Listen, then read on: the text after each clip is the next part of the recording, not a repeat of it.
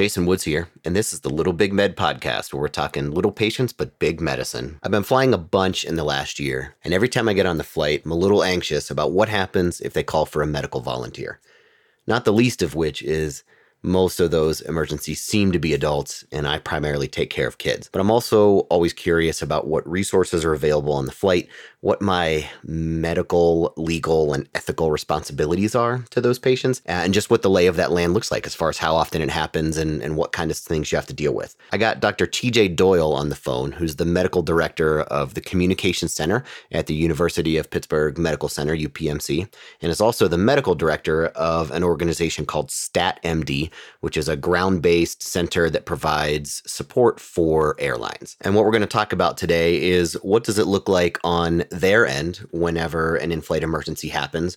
Who gets called? How does the ground based center get communicated with? What sort of support can they provide to those that are in flight? Discussion on what sorts of equipment and medications are available and why those choices were made as far as what is available, specifically what's not available, and then what the legal protections, risks, and responsibilities are of being a volunteer in a medical capacity on a flight. Two things that I do want to note before we get started because I want to make sure they are heard by everybody. First, up front, TJ states over and over again the medical volunteers need to know that they are neither alone nor are they in charge, which I really have tried to take to heart when thinking about this. There's always a ground based expert to talk you through anything that's going to happen in the air. And you are not the final decision maker on what happens with that patient. If they need to divert, what the interventions are. You are primarily there to give hands on technical assistance. So, hopefully, that removal of responsibility alleviates some of the worries.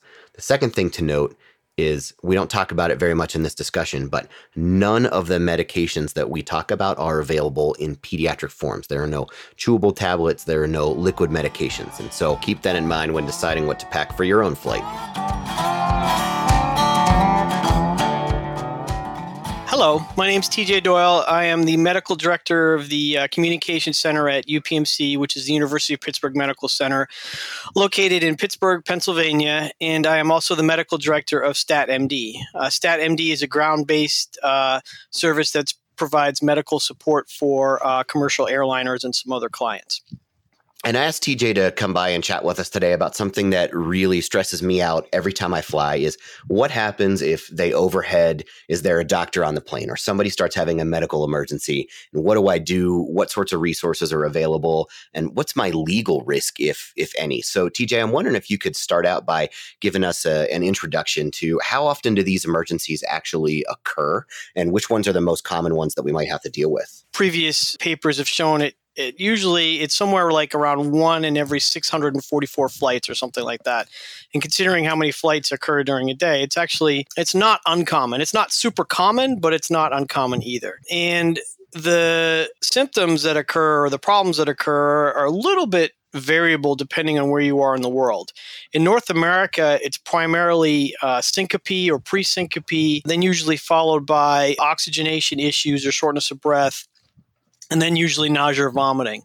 Whereas in some other parts of the world, particularly the Middle East, where there's super long haul flights, the symptoms seem to be vomiting, vomiting, vomiting and diarrhea, some more vomiting, uh, and then uh, and then syncope, uh, shortness of breath, chest pain, things like that. That sounds like all the chief complaints to my ER right now. Yep.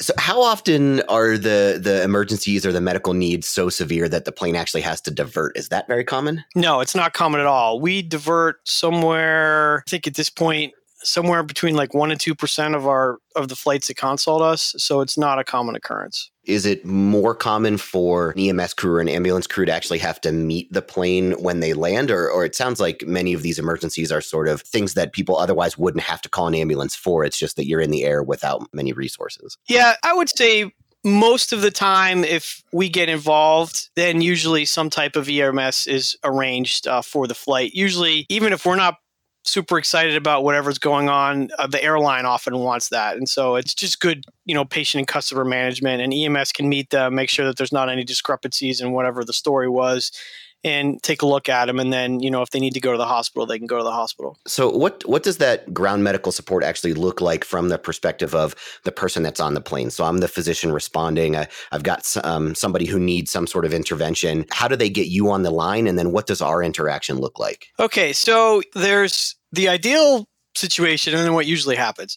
So um, we are contacted either via radio from the uh, either directly from the aircraft or through the dispatch center. So what will happen often is that something will happen on board. Depending on the airline's protocol, they may contact us first or they may ask for a medical volunteer first. And then, sort of in parallel to that, the flight will then contact, usually via a dispatch center, they'll contact us. And so they can either contact us via radio, which is then usually patched into their dispatch center, and then the dispatch center calls us, or uh, if the aircraft has a satellite phone, uh, they can contact us either directly uh, or again via the dispatch center where they basically phone in. Sometimes the radio service is is owned and operated by the airline, and sometimes it's it's a uh, separate company that a bunch of different airlines use. An example is, is one called ARINC.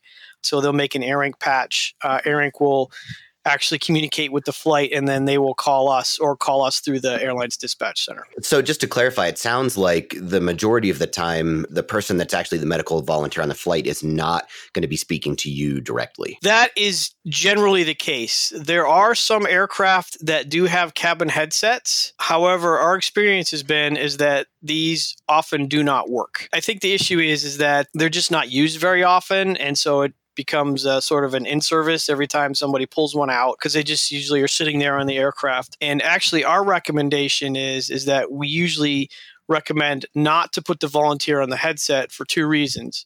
Number one is the volunteer is the one that's you know actually helping the ill or injured passenger, and then number two, the volunteer has never seen the headset before and has no idea how it works, whereas theoretically the flight attendant has had some kind of recurrent training on it. Um, the airlines usually have some type of form. Usually now it's paper. Some are in the stages of moving towards sort of an electronic version of it.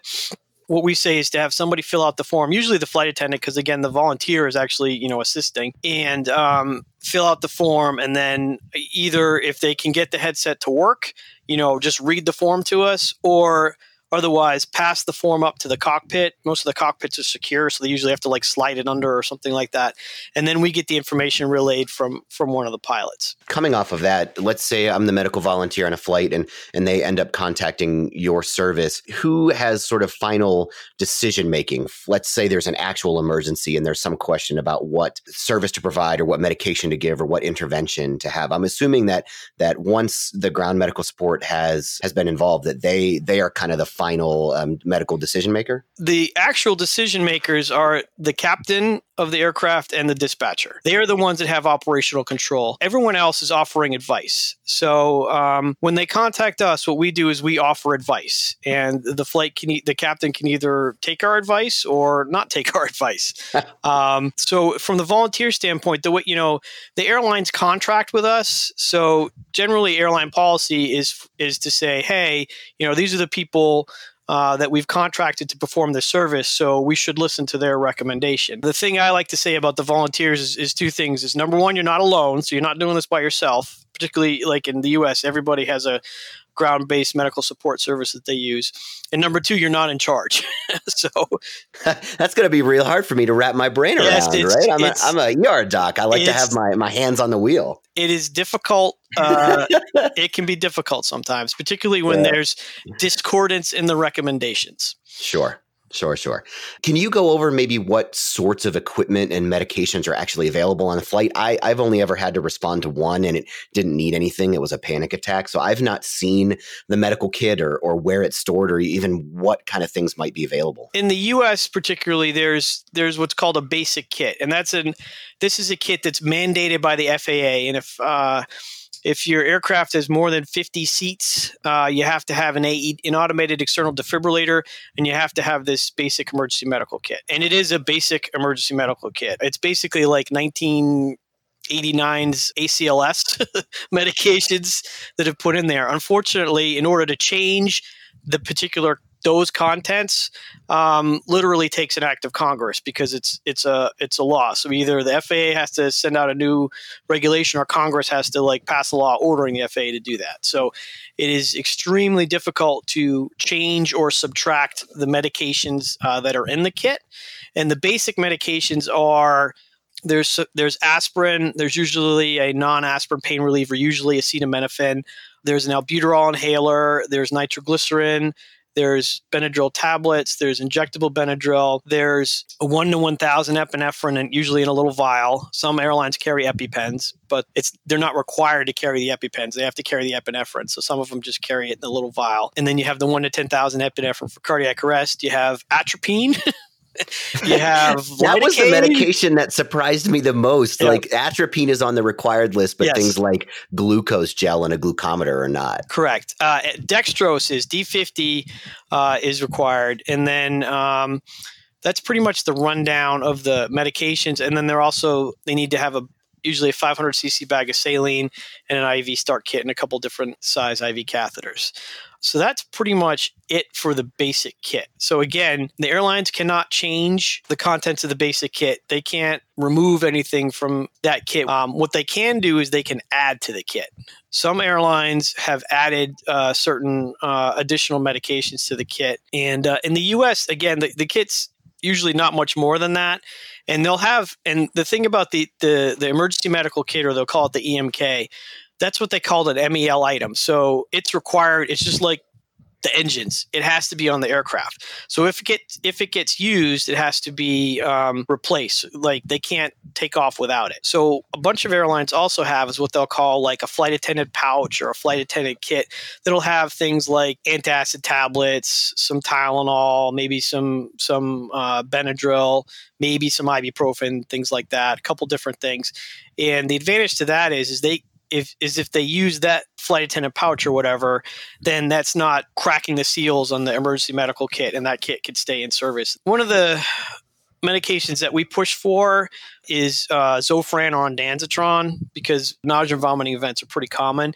Right. And what we we recommend is, is that they use the oral dissolving tablet formula because that way, even if they're still vomiting, you can at least put it under their tongue and then hopefully uh, get something from that. And also, they they carry oxygen. But the thing about the oxygen to remember is is that it's technically not really for the passengers. It's kind of been adapted for that by the airlines. The bottled oxygen that they have on board is is really what they call walk around bottles for the flight attendants. In that, if there was a cabin depressurization and all the oxygen masks came down, the flight attendants could then use that oxygen bottle to walk around the aircraft and do their safety functions. What sort of happened over time is that that oxygen becomes available for use to the passengers, and they actually they use it pretty quickly. It's kind of like you know if everything's if all you have is a hammer, everything's a nail. So pretty much um, most uh, a lot of uh, in-flight medical events, the passenger will end up on oxygen whether they need to or not, which is fine because it doesn't hurt them. Right. Um, the other thing to remember though is that they have high flow and low flow, but high flow is only four liters a minute and low flow is two liters a minute. So their definition of high flow and like EMS or emergency department's definition of high flow are Yeah. completely different. yeah, that's not a lot of options as far as Nope. settings and how much Yep. to deliver. that's all Um, you got.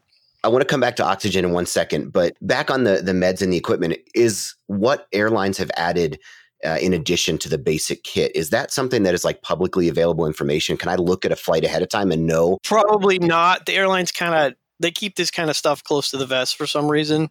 Okay. Um, Fair enough. I you know what that probably makes sense. If I could make one change, I think it would be Zofran. Um, although Yes. that might be that might be the pediatrician in me talking. no, no. I every every airline I meet, I'm on like year five of the Zofran preaching. I'm trying. But the other issue too is it depends on the airline. It's whoever holds like the contract for the kit. So if it's like the maintenance people, they don't. You know, they're like, well, no. Yeah. we're not interested in doing that you know particularly in the us the the medical departments of the of the airlines have been um, shrunk over time and some of them actually never had one. So th- that's one of my challenges is, is something like that you know to go in and say hey i think i think this would be a helpful medication. I've i've given them data on like this is how many people are vomiting and this is how many diversions you had because of that. But it, you have to go through the right silo to get to the right department to get to the right Right. you know bureaucrat basically. You know it's not like a hospital where you can be like you know this is what we need to do and everyone says oh that makes medical sense and then you know it gets done. So these because these aren't this isn't a medical operation; it's an air transport operation. So back on the oxygen, eh, what rough sort of altitude is the cabin pressurized to? I'm thinking, how often does that cause problems for somebody coming from sea level who might have some chronic lung disease that doesn't need oxygen normally, but then has troubles once they're in the air? The cabins are usually pressurized to an altitude, cabin altitude of between six and 8,000 feet. So what that means is the aircraft is at 38,000 feet, you know, the cabin pressure might be at 7,000 feet. The aircraft has a limited ability to get that pressure, you know, to a lower sea level equivalent, but most commercial jets aren't going to be able to get down to like, you know, zero or, or right. sea level. Uh, in order to do that, that throws in a whole bunch of aviation and operational issues like, you know, can't is air traffic control going to let them do that? Is there worse weather? You know, or is there horrible turbulence at that altitude? What's that going to do to their fuel burn? It's not necessarily a simple solution. So I think the other big question that I always have that makes me worry about this is what's the legal and maybe ethical ramifications of being a medical volunteer on the plane? If you respond, do you have any sort of legal liability? And are there any cases where anybody's been sued for something that went wrong while they were a medical volunteer? That's a two part answer. So there actually in the and it actually varies from it can be a little bit varied around the world. Let's use the us for example. So in the us there is there is what they call a good samaritan law. It's two parts. You know there's a volunteer part and an airline part. So from the volunteer part. So if you're a volunteer and you're trying to do the right thing and you're not doing anything completely egregious or way outside any type of standard of medical care, you are then covered under this law that says, you know, you are not medically liable for that. And then from the airline side, it's basically as long as the airline believes that you are who you say you are, then the airline's not really liable either. Yeah. So do you have to provide some sort of identification or is is you stating it's recommended? It used to people would always have uh, if they were physicians, they'd have their you know state license in their wallet or things like that.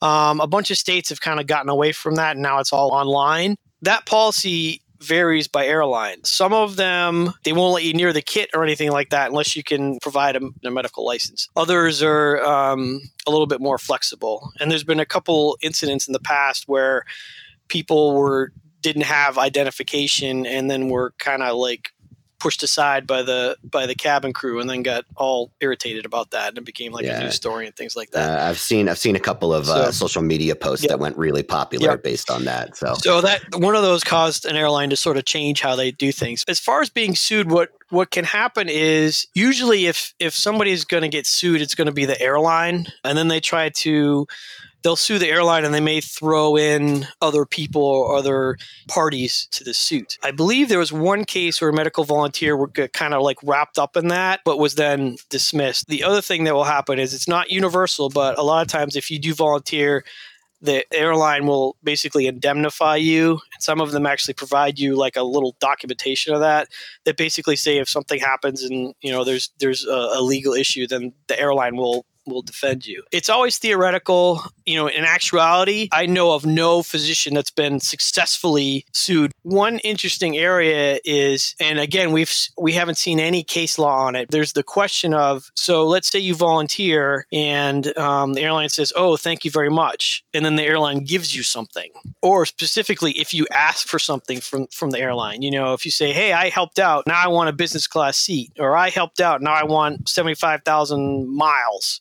Or whatever, then the it's a, it's a question that we don't have an answer to because it hasn't really been tested. But does that then take you out of the Good Samaritan situation because now there's been some type of transaction? I had not even thought about that because you know if if I helped and the airline said they want to give me something for free, I probably wouldn't turn them down. Right. I don't know that I would. You know, if the airline out, offers but... that to you as like, hey, thank you, you know, that's I, I don't think that's and you didn't seek it out I think that's probably reasonable. Now, you mentioned that some of the legal protections, as far as like the Good Samaritan law, might vary depending on what country you're in. Something that I had not thought about till I started reading some of the uh, prep articles is that some countries have a, a mandate to respond, where if you are qualified and they ask for a volunteer, you are expected to respond. Yep.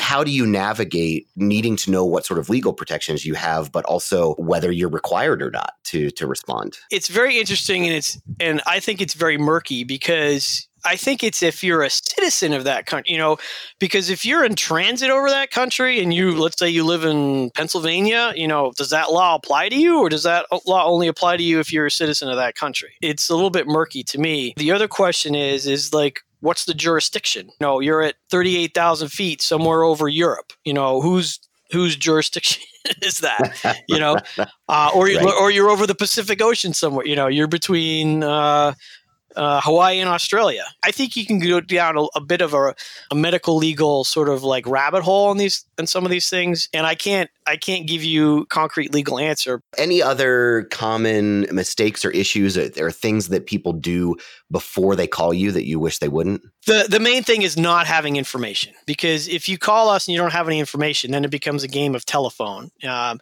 because of the the inherent limitations in the modes of communication. So if the flight calls me and they have all the information and they can deliver to me in a package, reading off the, the, the list, and we tell the pilots to like read it like a checklist because they that's what they do. I can give you a decision in like 30 seconds on what I think is what you need to do and what I if I have no information, like if I have the flight attendant on the headset going, Hello, hello, then the whole thing can stretch out to like 20 minutes, which sure. you know, which nobody wants.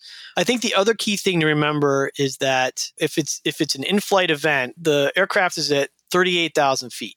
So even if you do need to divert, and even if you do need to divert right now, it's going to take a half an hour to get anywhere because you just have to get down from altitude. So so there's usually time to kind of figure out what the situation is and time to do an intervention. Oh, I did I had one question. Can you give a passenger their own medications and or somebody else on the plane's medication? That's an interesting topic.